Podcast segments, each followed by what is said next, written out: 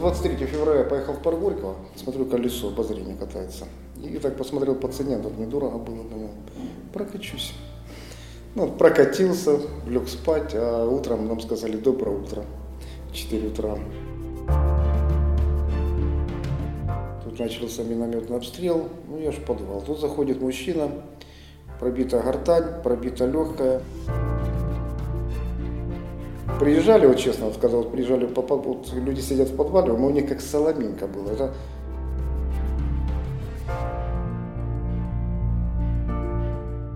Привіт усім! Ви слухаєте подкаст Герої Харкова. Мене звати Таня Федоркова. На зв'язку Володимир Носков. Привіт усім зі Львова. Привіт, Таню. І що сказати минулого випуску ми наврочили, бо у Львові після чергових російських атак не було світла. Е, тому запис довелося відкласти. І зараз, коли ми розмовляємо, теж да, надходить повідомлення про обстріл західних областей України. Є інформація про перебої зі світлом, водою. І от тепер розповідай, як ти там. Можу з радістю сказати, що на цей час світло є, тобто ракети чи дрони не завдали нам сильного удару, але відомо, що от у сусідніх е, областях, як то Волинській, е, а саме в Луцьку, то там прильоти точно є. Що ми зараз спостерігаємо? Да? За останні тижні посилилися обстріли об'єктів енергетики України, критичної інфраструктури. Щопонеділка б'ють по Києву.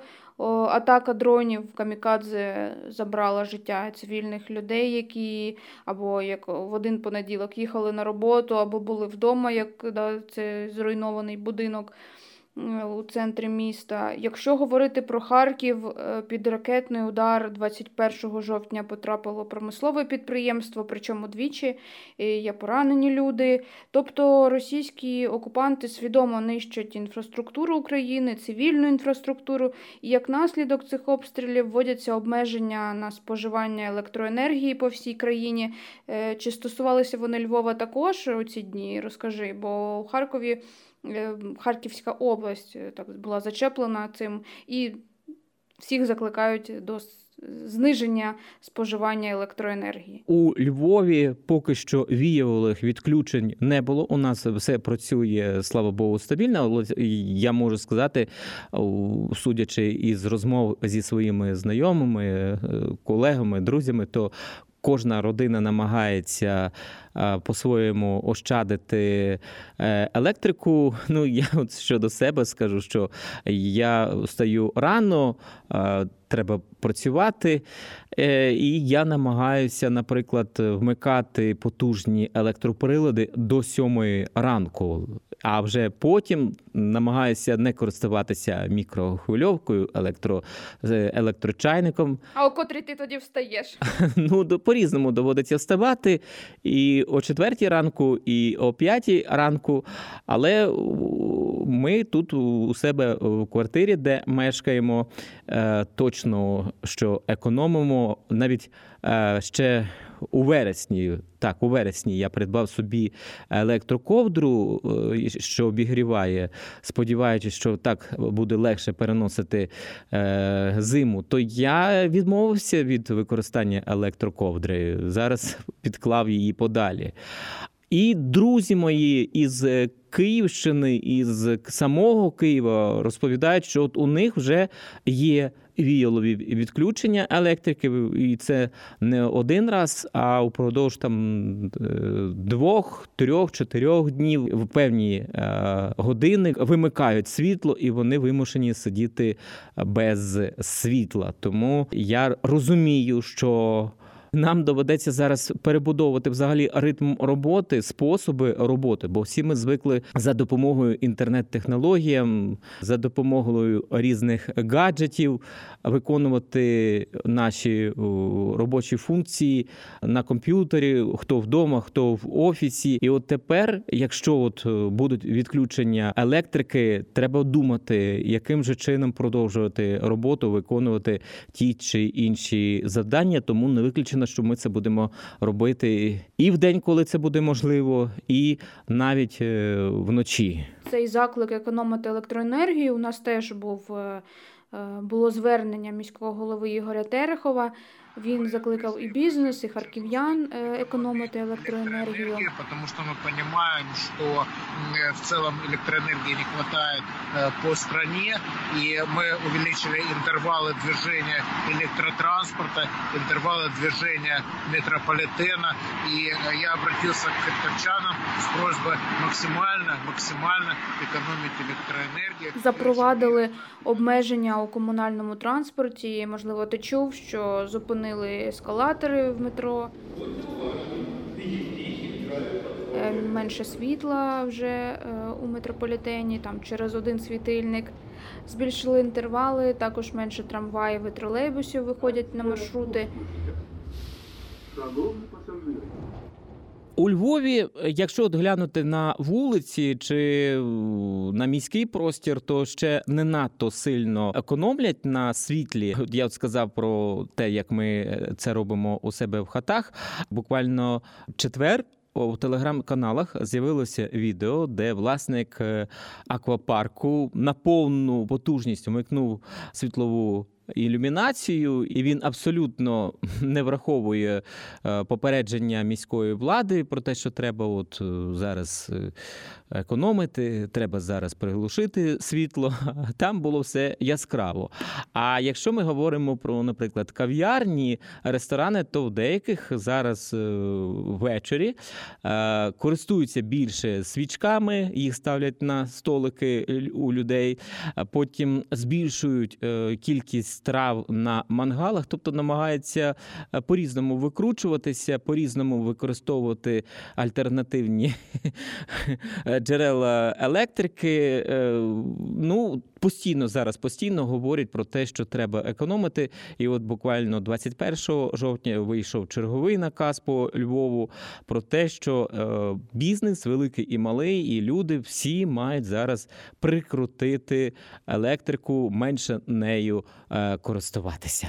Щодо опалювального сезону, з того, що офіційно було ем, сказано е, представниками влади, був коментар обласного департаменту житлово-комунального господарства, директор Сергій Магдисюк. Постійно наносяться удари по подстанціям, постійно наносяться удари по ТЕЦкам, ТЕСкам, питаються е, зруйнувати їх. Тобто, якщо буде достигнута така ціль, то буде дуже важко говорити взагалі про якийсь опалювальний сезон взагалі.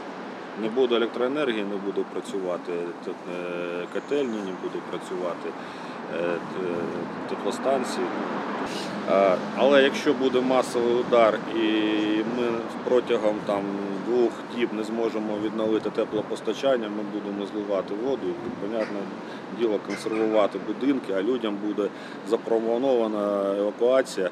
На той період, поки будуть ці роботи е, проводитися, у нас закуплені палатки, закуплені буржуйки, закуплені. за півтора тижні ось цих атак, можна вже говорити за два тижні атак, то зруйновано 30% електропідстанцій е, України. Це дуже дуже багато. Загалом ситуація з об'єктами теплопостачання по Харківщині дуже різна і подекуди загрозлива.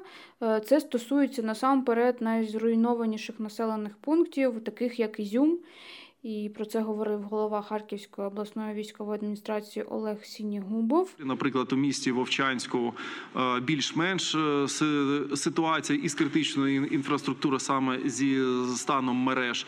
Якщо ми беремо е, місто Ізюм, то з більш ніж м, 20 котелень залишилося майже неушкодженими 6-7, і ми зараз ще там продовжуємо аналіз теплопунктів, відповідно е, с- е, котелень тощо для того, щоб зрозуміти, що ми встигнемо відновити до опалювального сезону, а що ні. Таню, пам'ятаєш, як ми раніше казали, школи, дитячі садки та от інші об'єкти соціальної сфери, і от.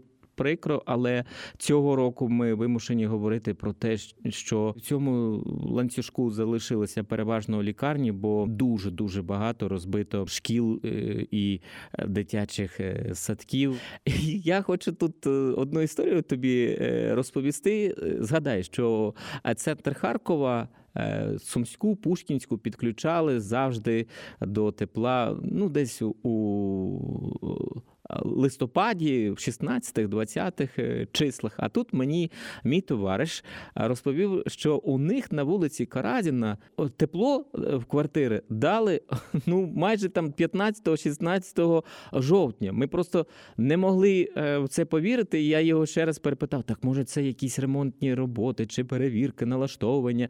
А мій товариш каже: Ні, от є тепло, все нормально, хоч батареї ледь-ледь теплі, але разом з тим опалення з'явилося у них у квартирах е, на Каразіна. І це реально приємно, але це просто от ламає всі якісь такі шаблони е, стосовно е, цього. А з іншого боку, мені мої батьки розповіли, що ось е, у першому під'їзді, де вони мешкають, вже кілька разів намагалися підключити опалення, тому що неначе все й перевіряли влітку, батареї, ходили по квартирах, по під'їздах, дивилися, де системи розморожені, де яка шкода, повідрізали непрацюючі е, батареї.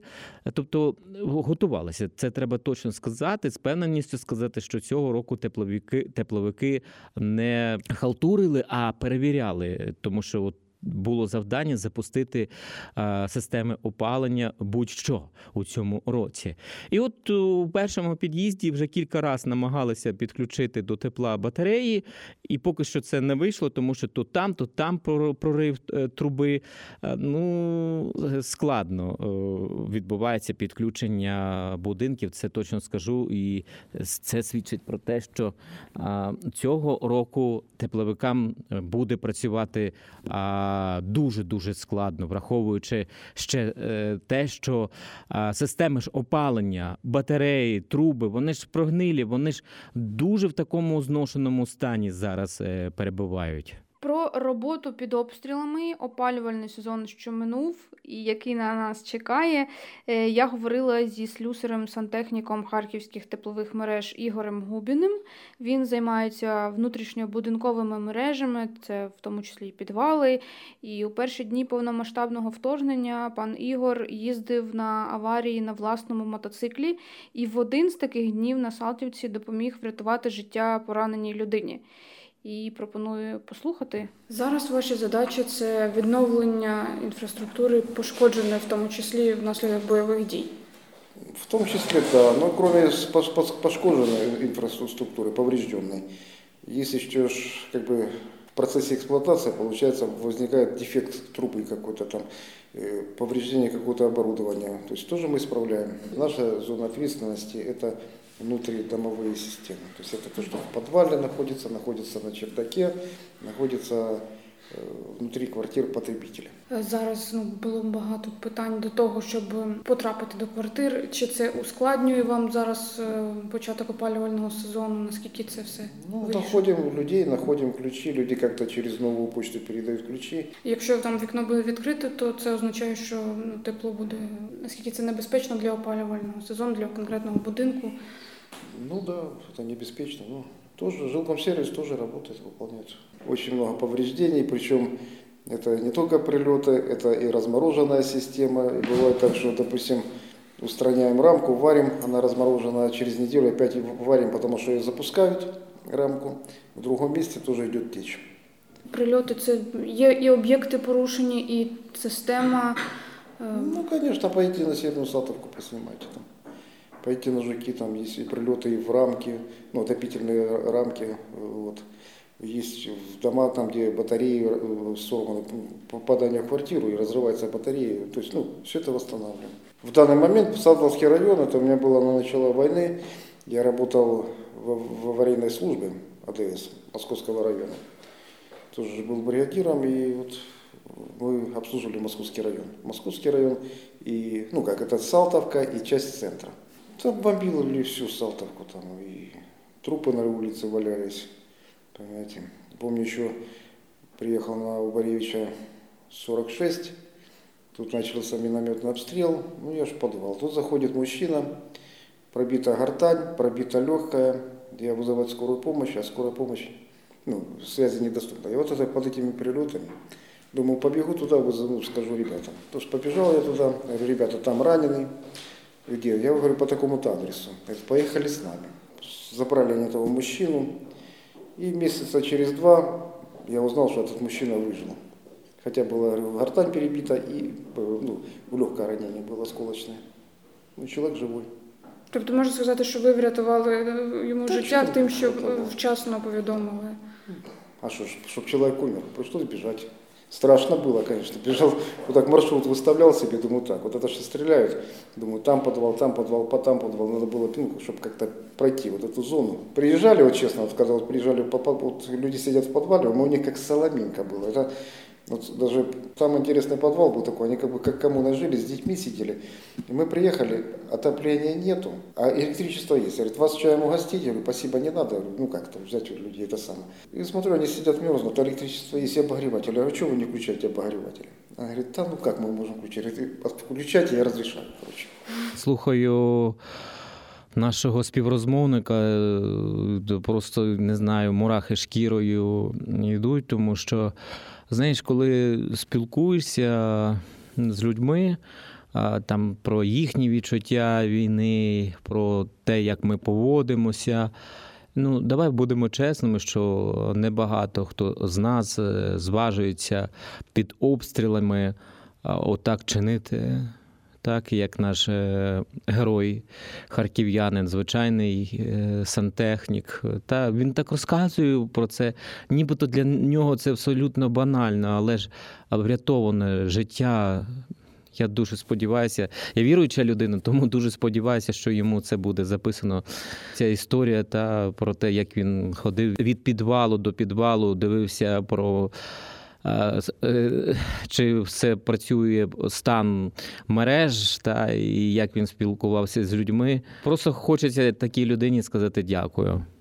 Так, і ще одна е, функція, да, ще одна задача пана Ігоря це керувати своєю бригадою. І він е, там у період, коли відбуваються ці обстріли, теж е, якби керує е, людьми, е, які йому підлеглі. Слово еще, мы все время в поле работаем в городе, так вот. Ну, бронежилеты нам повыдавали. Вот. Ну, плюс, как бы, используя свой опыт, бывает, когда были пролеты, я как бы руководил, чтобы люди заходили в подвал, потом определенное время находились в подвале. Надо проявлять внимание и осторожность, и все будет в порядке. Понимаете, теплосеть, востребованы все специальности. Это как живой организм. То есть сварщик без водителя не попадет на объект. Водитель без ГСМщика не сможет выехать. Либо без табельщицы. Надо же получить транспортную накладную, правильно? То есть это, это как это живой механизм просто. Он уже отработан годами. Ваш був обов'язок да, в- вийти. В принципі, Ну, ви во-первых, могли і не во- піти. Мог и не прийти. Но что такое оперативно-диспетчерская служба? Это служба связана, то есть это ну, можно сравнять с, М- с МЧС. Надо было продолжать вы- свой- выполнять свои обязанности. Не могут же все куда-то уехать, правильно? Кто-то должен был остаться. Ну и поэтому ну, выполняли обязанности. Ну, пожарники с нами работали, скорая помощь приезжала. Даже как-то совместно с пожарниками, тоже 44 или 45 дом был, попадание, там 3 или 4, и в подвал было попадание. Что мы, за- поз- пожарники тушат, мы зашли в подвал, в подвале тоже все горит. Ви приїжджали на місця прильотів чи просто на виклики навіть на своєму власному мотоциклі? Я мотоцикл этот покупал, 125 кубов, китайский, для того, чтобы можно было ездить на гараж. То есть я его не покупал с целью там какую-то эксплуатацию. Мне просто до гараж далеко и проблема д- д- д- добираться до него. Ну а тут получается проблема с бензином, с ГСМ, проблемы с транспортом. И поэтому частично я вот эти заявки выполнял на своем транспорте. Ну плюс проехать можно или объезжать весь микрорайон, или через микрорайон на нем Є така звичка думати, що сантехнік це є е, хитаючись приходить робітник. І на його думку, вже зараз можна говорити про те, що від цього образу е, п'яного сантехніка е, відходить тепломережа. Тобто, це залишиться цей стереотип залишиться в минулому, так? Так, бо багато людей такі фанати своєї справи. Ну, як розповідають е, у тепломережах, е, в них е, з собою є навіть пилососи. Поремонтував і навіть там своїм ручним пилососом можеш щось прибрати за собою. От, от такі навіть там є штуки. Нам ще такі не траплялися сантехніка, але це дуже приємно. А я, знаєш, якраз теж слухав Ігоря і згадую, це можна подивитися в архівах інтернетних. Та значить, як ми на сайтах е, різних каналів вели прямо такі е, карти, статистику, підключили стільки-то е, будинків, стільки-то, і дуже було якраз багато непрацюючих будинків, які підключали ну так повільно, з такими складнощами. Це все ця історія підключення тривала по місяцю, а то й півтора місяця. І якими тільки словами ми не називали сантехніків теплових мереж і обвинувачували дійсно це підприємство в якійсь такій незграбності, і всі ці течі. І як от все змінилося в один момент, що люди от так згуртувалися і докладають всіх зусиль, а щоб все-таки жителі, харків'яни в зимовий час захолодів жили в теплі. Ну я думаю, що оці наші скарги, які були да, у попередні роки, вони більше стосувалися фінансування цього підприємства, да, бо ми знаємо і менеджменту. менеджменту, е, бо завжди історично склалося, що на тепломережах завжди були борги. І дійсно хотілося б побажати, щоб їх там не було, і від того буде залежати ефективність всієї команди. Да? Бо бо коли людина не отримує місяцями, якщо він ще й працює родиною, там родинні династії на тепломережах, і якщо він не отримує зарплатні місяцями, то що можна від нього очікувати? Це правда. Опалювальний сезон наближається да, вже в найближчі дні. Вже ми знаємо, що опалюються лікарні. Ем, можливо, ви знаєте, коли вже і будинків чекати. Да, у домах теж буде тепло. Харківчани пусть не переживають. Теплосеть работает. Стараются для Харькова, то есть люди понимают, что людям, э, жителям трудно, тем не менее э, наши работники стараются, чтобы это тепло было в домах. Как руководство старается, так же и рядовые сотрудники стараются выполнять свои обязанности. Зараз Російська Федерація постійно обстрілює інфраструктуру, руйнує енергетичну да, інфраструктуру. Ну і справді, нічого страшного. От скажіть, будь ласка, наскільки залежна від енергетики теплова система, да? і і, і щось чи можна запобігти, чи, чи все це да? переключити якось? Ну, у нас есть и резервные линии, понимаете, возможно сделать переключение. То есть сама система энергетики, вот наша тепло, теплоэнергетики, она продуманная. То есть ее можно переключать, нужно, если прилеты, нужно восстанавливать. Как бы. Ну, работаем. Слово профессионал закладывается смысл какой? Не только эмоционально реагировать, а просто выполнять эту работу. Поэтому мы просто ее выполняем. Потому что если отвлекаться на, на эмоции, это будет разброд и шатание. То есть это будет страдать выполнение работы. Поэтому мы просто работаем. То есть ну прилетело, прилетело, восстановим. Синоптики нас е, тішать, кажуть, що буде переважно така е, тепла зима, і вони вже там прогнозують, е, наскільки буде перевищена температура. Кажуть, що там, ну, може. Два-три тижні буде е, з надто сильними морозами. Ну, потерпимо, що ж зробиш? Ваш конкретно будинок, де ви живете, е, не в районі ураження, не постраждав, як як ви особисто підготовлені до. Ну, наш повезло, не пострадав. Рядом так. Ну, летело так, що я говорю, чесно, страшно було. Молился, честно. Сидел, молился. Потому что вот эти, когда снаряд завывает, это летит, это, конечно, это ужас. И оно, когда взрывается, это все трусит і стіни дом ходуном ходять. Що б ви порадили харків'янам? Да? Зараз всі так емоційно занепокоєні цими обстрілами енергетичної сфери, теплової. Є якісь ваші такі поради, щоб ну, можливо... опять же, мы возвращаемся, что работники теплосети, то есть рядовые работники, работают над устранением, постоянно мониторят систему. Ну, а на крайнем случае есть э, такой YouTube, я его просматриваю, для себя подобрал, ну, на самый крайний случай, там интересная реактивная реактивная печь. Ого, нічого собі.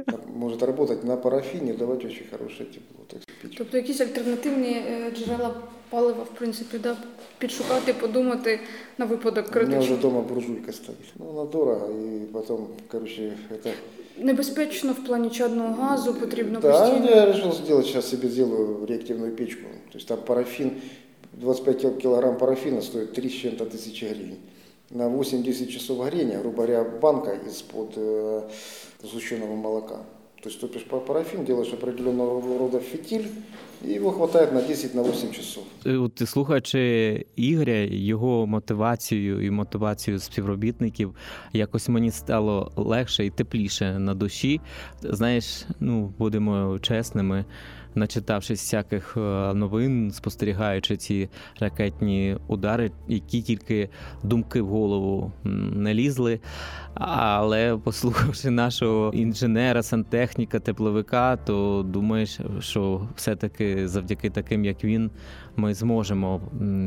Перезимувати, ну так буде складно. Так, це буде якось для нас всіх аномально. Але слухайте, війна. Якщо ми хочемо вибороти перемогу, якщо ми хочемо жити в вільній е, країні, то доводиться чимось жертвувати, і е, ці жертви бувають дуже дуже великими.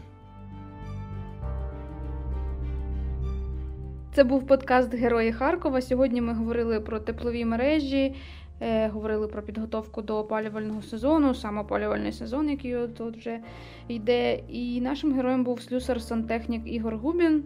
Будемо сподіватися, що переживемо цей опалювальний сезон добре. На все добре. На все добре.